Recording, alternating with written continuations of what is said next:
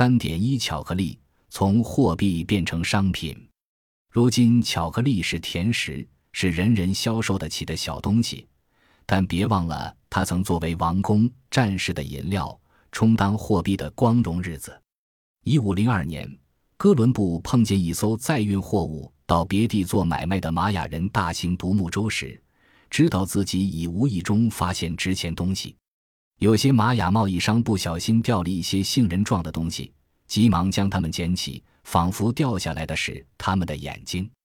这些奇怪的豆子，玛雅人称之为卡卡瓦。阿兹特克人改称之为 cacao，最后西班牙人以讹传讹称之为 toquit。可可豆在中美洲作为珍贵商品已有两千多年历史。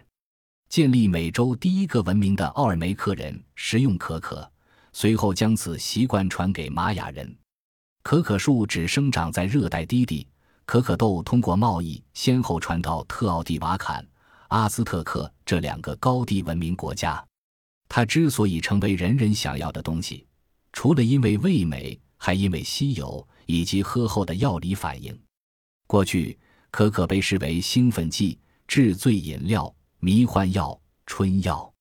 战士希望借助可可豆的可可碱，让自己在战场上骁勇善战；其他人则喝发酵过的巧克力饮料，整个人变得醉茫茫。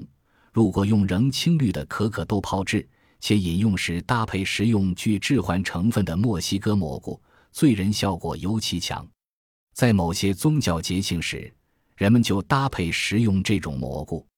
蒙特苏马皇帝之类的人，则会在和后宫众多嫔妃行房前喝下这种饮料。这饮料还充当着焦虑、发烧、咳嗽的药剂，味道也很重要。他们在巧克力饮料里。加进许多香辛料，其中有些香料今人恐怕不敢领教。巧克力饮料通常加水泡成，饮用时普遍加进红辣椒或撞死黑胡椒的花，或能带来苦杏仁味的 piso 种子或石灰水。玉米用来使巧克力饮料变浓稠。玛雅人或阿兹特克人提着饮料加进蜂蜜、香草精时。那味道才似乎是我们所熟悉的。巧克力在阿兹特克市场占有独特地位，人人都想一尝它的美味，但它非常稀有。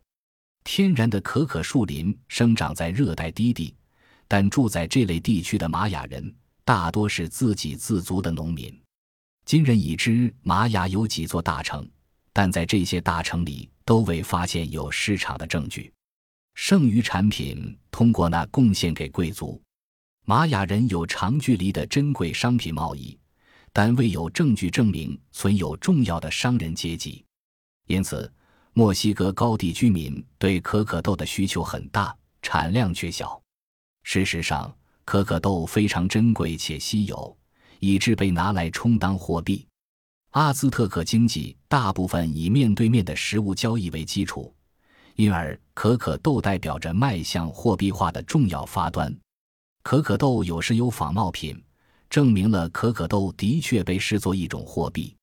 根据第一任西班牙总督的说法，空可可豆壳里塞进粘土，看起来和真的没有两样。有些豆子品质较好，有些较差。以树的果实当货币，听来或许荒谬，但事实上。西班牙人在墨西哥中部沿用着传统数十年，在中美洲部分地区更沿用了数百年。在18世纪的哥斯达黎加，总督仍用可可豆当钱买东西。天主教修士是将可可豆引进欧洲的最大推手，而有些这类修士更曾建议西班牙也以可可豆为货币，以会腐烂的东西当货币。无疑很迎合这些批评资本主义和高利剥削的人士。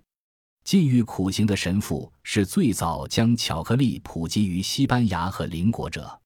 巧克力在当时被视为天主教饮料，一如咖啡先后被视为穆斯林饮料、新教徒饮料。耶稣会士尤其着迷于巧克力，因而开始投入种植可可树。